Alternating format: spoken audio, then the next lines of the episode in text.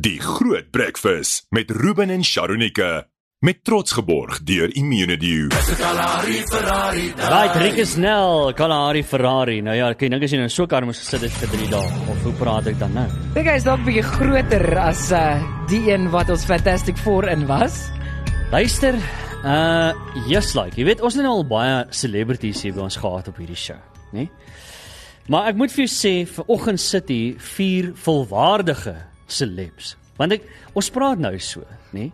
Van lig af. Sê ons ons wonder wat die statistiek en die syfers wys. Van die afgelope wel, dis nou tot en met Saterdag, Ja. wat was dit Woensdag jy ingetree? Wo- uh, Donderdag, né? Woensdag. So van Woensdag, Donderdag, Vrydag, Saterdag. Ek ons gaan daai syfers sal ons later bekend maak. Ek weet hulle is besig om die sommetjies te maak, want Deur die joh, nag. die mense het hierdie so gevolg. Dames en here, in die ateljee het ons finaliste Luigian, Adrian, Esme en natuurlik die wenner van die groot vrees. Karel hier by ons vanmôre. Julle vier mense. Kan ek net vir julle sê wat is hulle wat is hulle byname? Die Fantastic 4 het ons hulle Saterdagoggend gedoop. Die Fantastic Four is hier by ons. Hoor jy julle dit ryk eerstens baie vars hierso. Ons begin dit eers daar. Want ek was bekommerd daaroor. Ek sê ek hoop net nie julle vi- vier te veel fees dat julle vergeet om nog te stort en sorry. Maar luister die is my, kom ons begin sommer by die kills eerste. Luister, hoe voel dit nou? Is jy dan nou ontspanne? Wat wat is die eerste wat jy gedoen het te loop steene daar uit is? Uh Saterdag. Ehm um, geshower en definitief gaan slaap. gaan slaap. Want uiteindelik ek wil vir jou sê nê, ek meen die feit dat 'n mens nie kon tande bors nie. Ek wonder of dit nie vir my die ergste sou gewees het. Wat is die ergste vir jou gewees? Ja, dat ons nie kon tande borsel. nee, ons het daarom getaan en tande geborsel elke Het jy tande gebors? Ja, ja, twee keer per dag. Ek wou nou net sê want as jy nie het nie, nee. Dan sou ek dan maar eers in 'n kar uit geklim het, maar 'n vrot asem kan ek nie met jou. En hulle het so lekker geëet, nê. Nee. Moenie dink hulle het nie lekker geëet nie.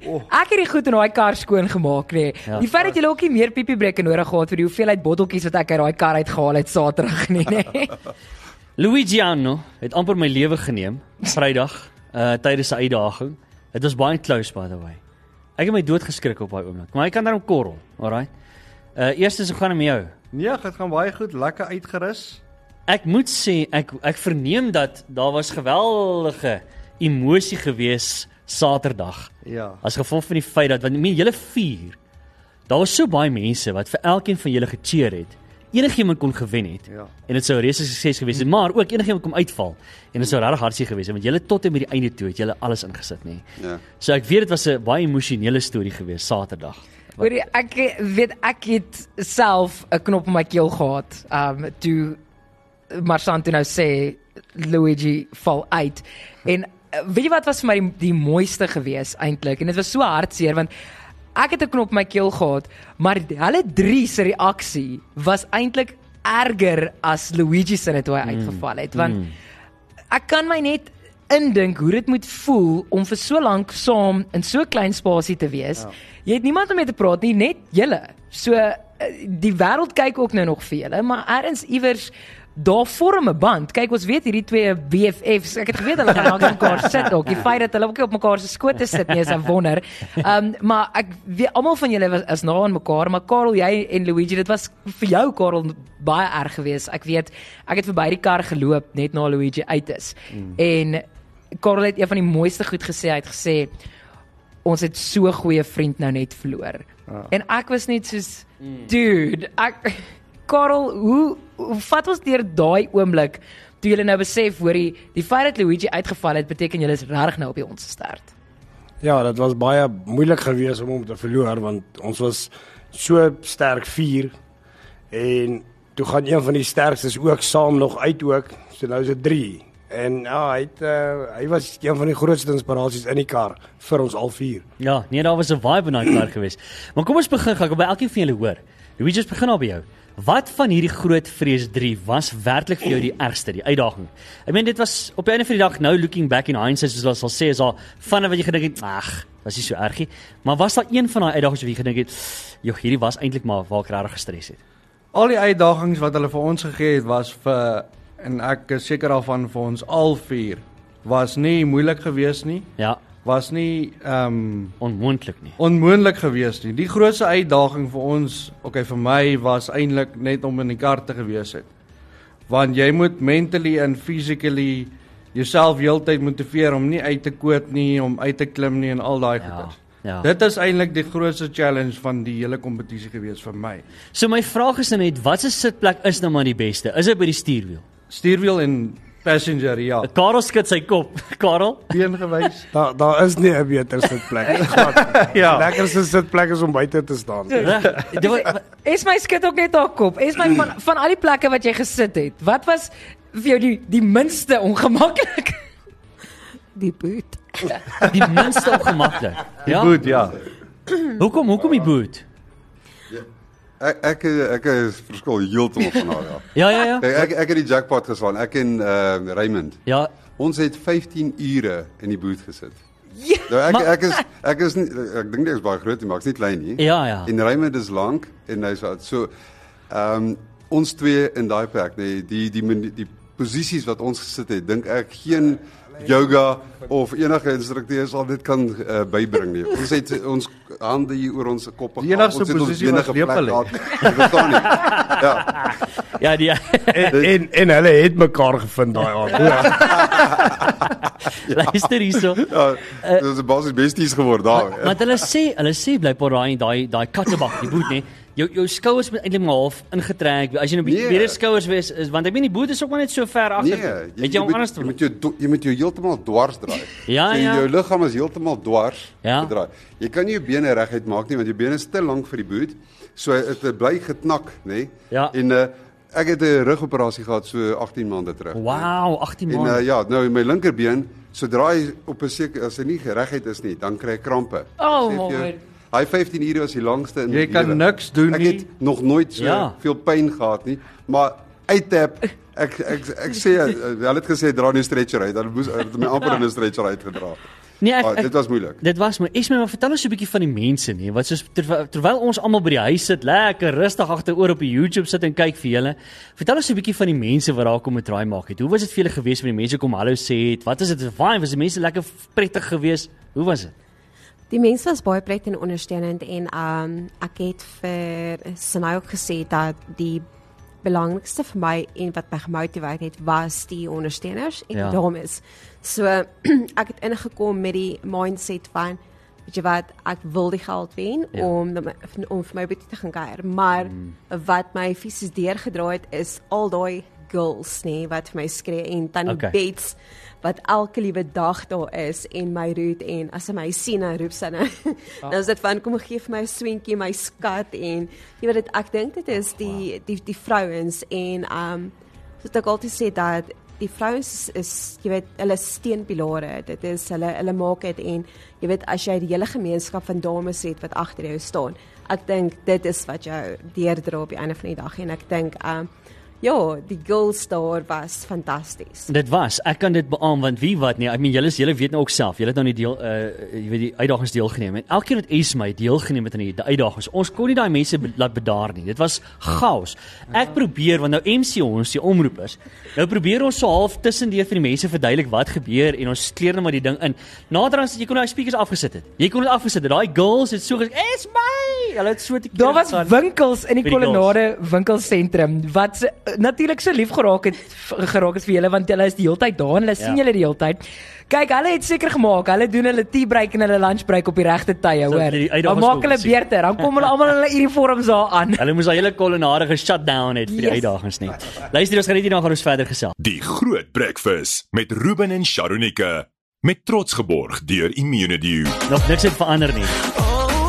Hierdie vier is nog net so lekker dik chommers soos wat hulle was nog binne in daai kar, mense. Daar's net twee stories. 19 minute na 8. So hier's die ding nou. Uh, kom ons hoor net gou eers as jy het nou gesê jy het nou vinnig 'n stort gevat. Dit was die eerste ding wat jy gedoen het.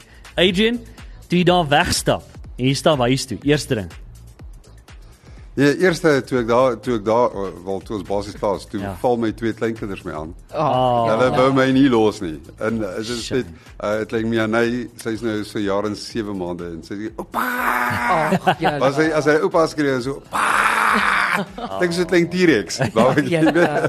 Maar uh, ja, toe is hulle toe hulle wat toe ons saam met hulle en ons toe huis toe toe ek gaan stort en uh toe het ek uh, probeer slaap maar daai booster wat ons gekry het.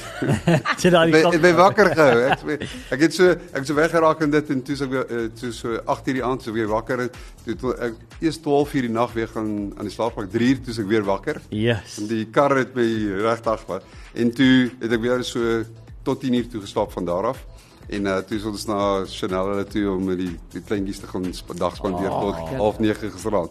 Maar ja, dit was lekker geweest. Lekker om te weet jou oupa se celeb, jy weet. Nee nee, hoor, hulle was daar, hulle het gecheer hoor. Maar julle twee, julle twee. Ek wil nie eers weet nie. Wat het julle twee gedoen? Hulle het eers gewag tot hulle by die huis gekom het nie. Karel Luigi Anno, laat 'n bietjie hoor. Ek het toe ek by die huis gekom het, toe het ek eers weer 'n vuilkoutjie gedrink. En na die vuilkoutjie, maar eers by Kolonare was dit eers 'n bietjie hartseer storie gewees en Ja. goeters en want my meisieke was baie hartseer omdat ek nou uitgegaan het en ek moes so 3, 4 ure spandeer het laat sy kan op huil en alles. So sy was baie getraumatiseerd geweest, maar Sy. sy het daarom nou opgehuil, maar toe kom ons by die huis en toe my naaste familie het nader gekom en toe celebrate ons nou eers met 'n vuilkoutjie en toe daarna toe het ek onder my aircon gaan lê en slaap. Tot omtrent so 5 uur 6 uur se kant daai aand toe en ja, toe van daar af net lekker rustig gewees en Yes, sly. dis dit. Ja, Karel, kyk Ja. hier. Uit die aard van die saak, die wenner, jy het deurgedruk, maar van die begin af het ek gesê Hoorie, hierso's 'n hierso's 'n dryf hier voor in hierdie kar, hoor. Hierso's 'n hierso's 'n hierso's 'n manie wat besig is.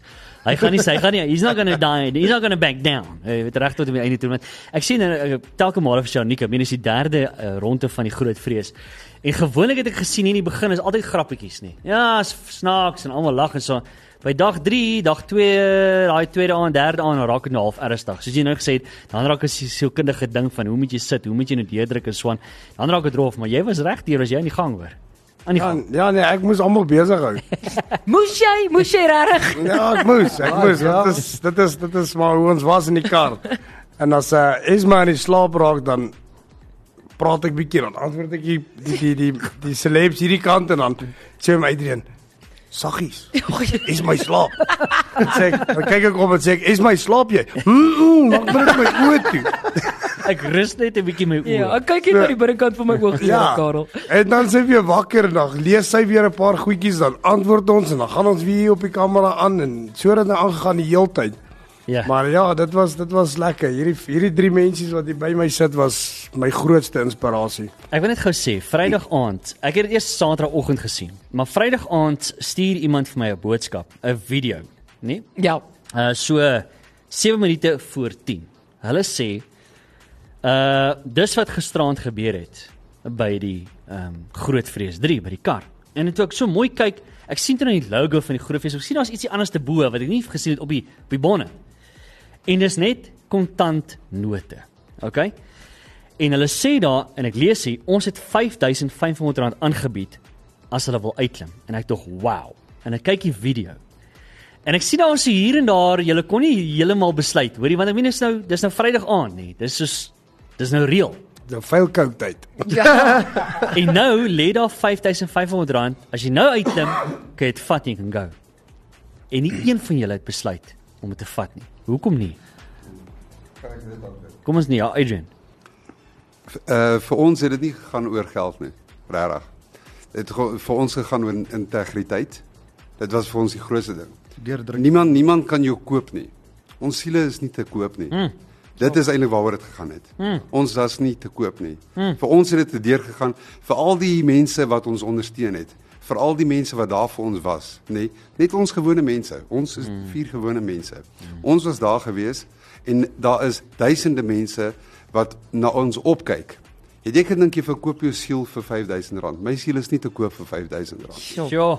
Maar in hierdie hele gesprek was dit toe nou want toe, toe ons toe nou Saterdagoggend daar aankom en ons hoor toe nou wat gebeur het. Julle het toe nou nog die hele tyd daaroor gepraat want uh, kort kort is dit op en af want daar 'n groot FM'er by die kar en hulle sê so okay nee maar hulle praat nou nog want nou nou is die geld daar.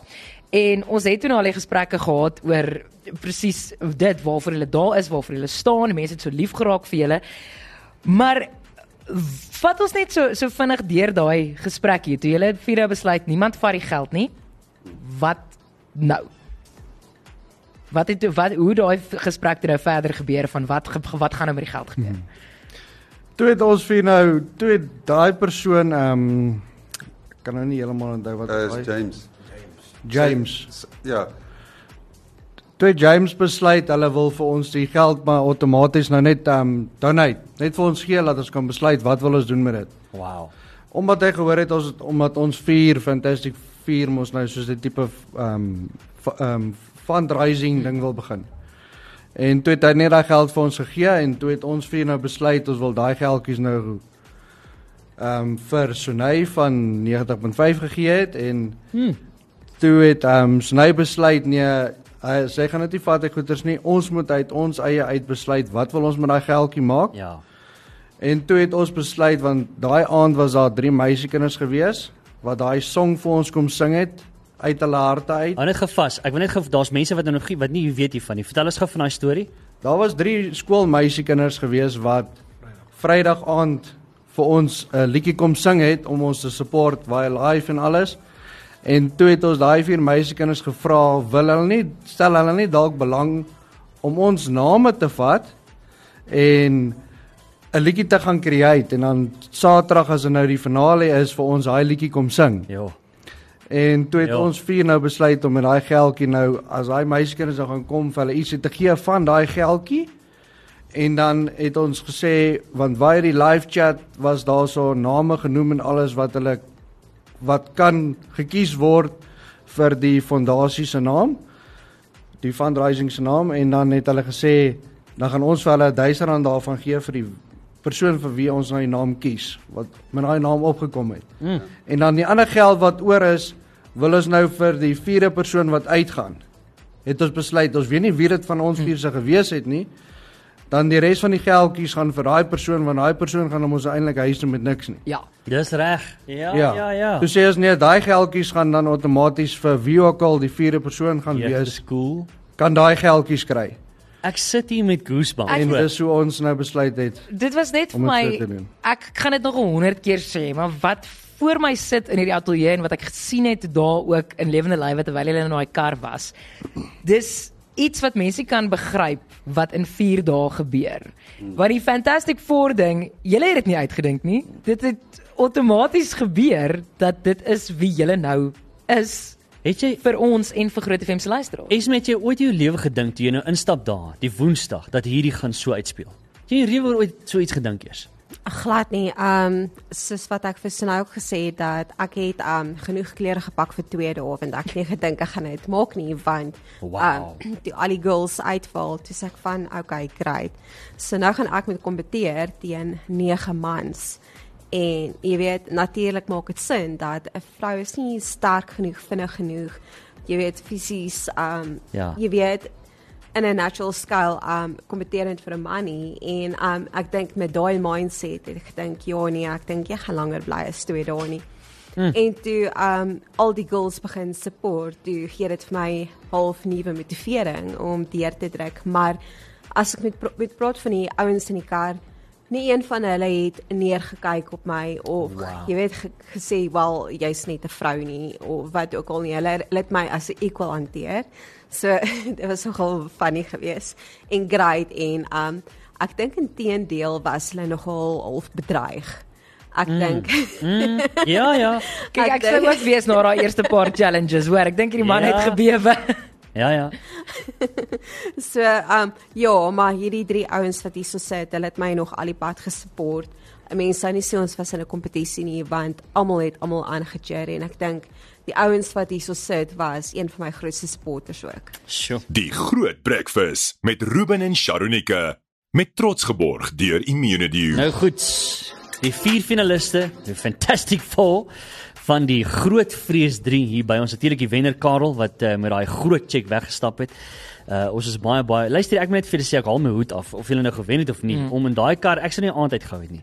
Van daai challenge, daai wurms, ek was klaar uit. Daar, daar by die wurm eet, ek's klaar uit gewees daar. Ek meen ek het daarom nog ten minste gesit vir Luigiano om my te skiet met 'n pyl en boog, amper amper my uh, uh Ek was amper alleen hier vandag. Ja. so ek het net net gemaak daar. So gelukkig het ek gesien hy kan korrel, maar dit was almal baie naby geweest. Maar luister hier. Uh kom ons gesels nou. Julle het nou gesê julle wil nou hierdie instansie begin uh ons nou die agtergrond van die storie gekry. So so so het julle toe nou 'n naam gekies? Uh, is daar wil julle goedjies weggee hoe werk die storie nou? Ehm Ja, so wat wat ons gedoen het, ons het daar ons het net bespreek. Eintlik het dit gekom met so 'n uh, Sunay, sy het gepraat van dit. En toe sê uh, praat van liefdadigheid en charity en daai goeders en dit Ja. ja. is so neerhalend ten opsigte van die persone wat die wat aan die ontvangkant is, jy weet, 'n Ja. charity case. Is Ja, nie, ja. Niemand is 'n charity case nie. Ja. Nee, niemand is daar wat net liefdadigheid wil ontvang nie. Mm -hmm. Weet jy, want 'n mens het jou trots.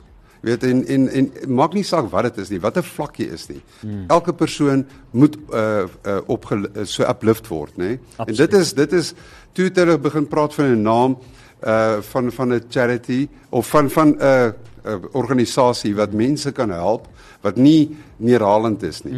Ehm um, toe het ons uh, die, uh, die kykers uh, op die livestream gevra, sal julle vir ons na, voorstelle van name gee?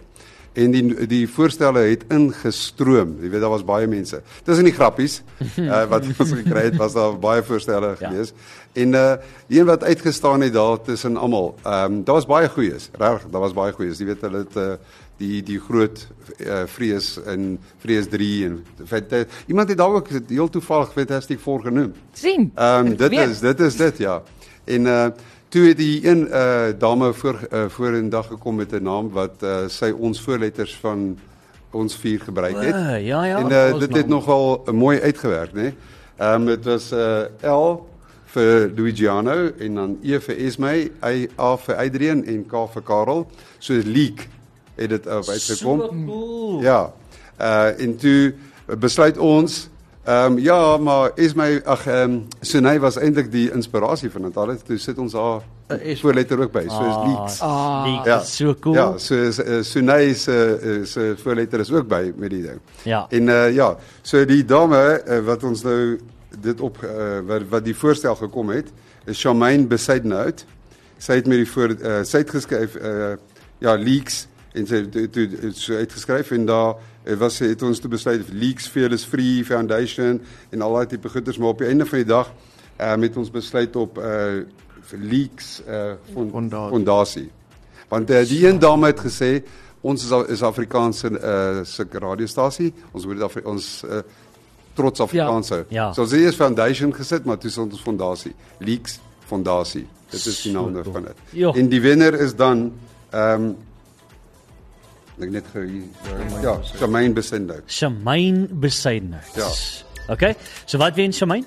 Ehm um, sy wen 1000 rand Ja. Uh vir haar vir haar bydrae. Yes. Ehm um, en ons is jammer dat die ander nie kon wen nie want almal was ewe goed geweest. Ons het- dit Ja, moeilik. dit was baie. Dit, dit, en ons het dit so geniet want uh, die mense het regtig van alle kante af probeer uh die be- uh, weet name gee. En daar was baie mooi name. Caleb was een naam Ja. waar hulle gesê het jy dan verduidelik het. Uh daar's 'n klomp mense wat Bybel ehm um, stukke uitgeneem het wat hmm. en dan die verduidelikings van dit. Ja. Dit was regtig baie goed. Da- Dit is weet ehm um, ehm um, so dit was baie moeilik om te kies. Maar ja, Charmaine het op die einde van die dag dit deurgebring. En ek sien hier's 'n rooi bal ook op die uh, tafel. Wat, wat wat is dit? Ja, ehm um, so dit is vir ehm um, is ehm um, Sunay, sy het ook 'n projek wat uh, wat sy ehm um, hanteer. En uh, sy het gevra dat ehm um, ons het nou al vier van ons het hier op geteken en dan 'n uh, klein slagspreekie of uh, iets geskryf daarso wat jy mense wil motiveer op die bal.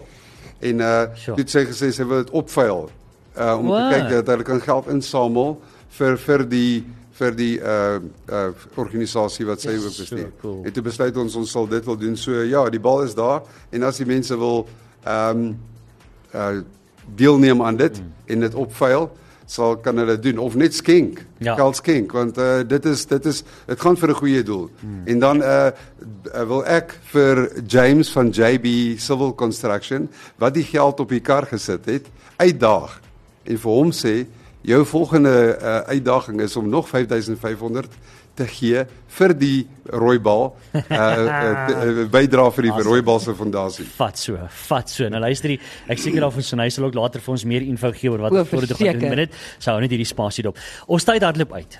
Vat my gou vanaf ons saam. Esmy, as jy die groot vrees 3 kon saamvat in kom ons maak dit kom ons maak dit een woord. Wat sal dit wees? Challenging. Challenging. Adrian? Een woord. Wat dan wat hy Okay. Ja. Ja. Karel? Ek sal sê vriendskap. Oh, wow. Luigiana. Ek sal sê fantasmagoliese uitdaging. Ja. Dis 'n koppelteken woord uit Talaskeer. Fantastic Gorigal. ja. Ja, dit ehm um, een woord. Ek kan nooit een woord sê nie. Ons brein- is nie baie Jy's verwyd. gelimit op een woord. Wat sal dit wees? Uitdagend. Uitdagend. Uitdagend, ek hou daarvan. Luister, ek is so so ehm um, bly ons het julle hier by ons gehad hier vanoggend. Uh, Karel, weer eens net vir jou baie baie geluk. Ek weet jy het hom geroer daarso. Ek weet jy het groot planne. Uh oor 2 weke is ek reg. Uh gaan jy dalk nou ook oor die waters gaan want dis eintlik my hartseer want ek weet soos ek sê, daar het vriendskappe hier gevorm. En uh ek meen nou nou verlaat jy ons vir 'n tydperk. Ek hoop is dan nie permanent nie. Ek hoop dit is vir 'n kort tydperk of wat ek hulle mag wees. Maar ek weet jy was groot vriendskappe gewees hier, maar dit gaan vir my sad wees om hierdie vriendskap te sien opbreek nou. Maar dit was so amazing geweest. Wel, as ek sê opbreek, met ander woorde julle gaan nie mekaar gereeld sien en kom by mekaar se huise gaan braai nie. Maar ehm um, dankie vir julle en vir julle sportman gees wat julle gehad het die laaste ruk. Dit was ongelooflik geweest. Esmy, wel dan as 'n vrou ook.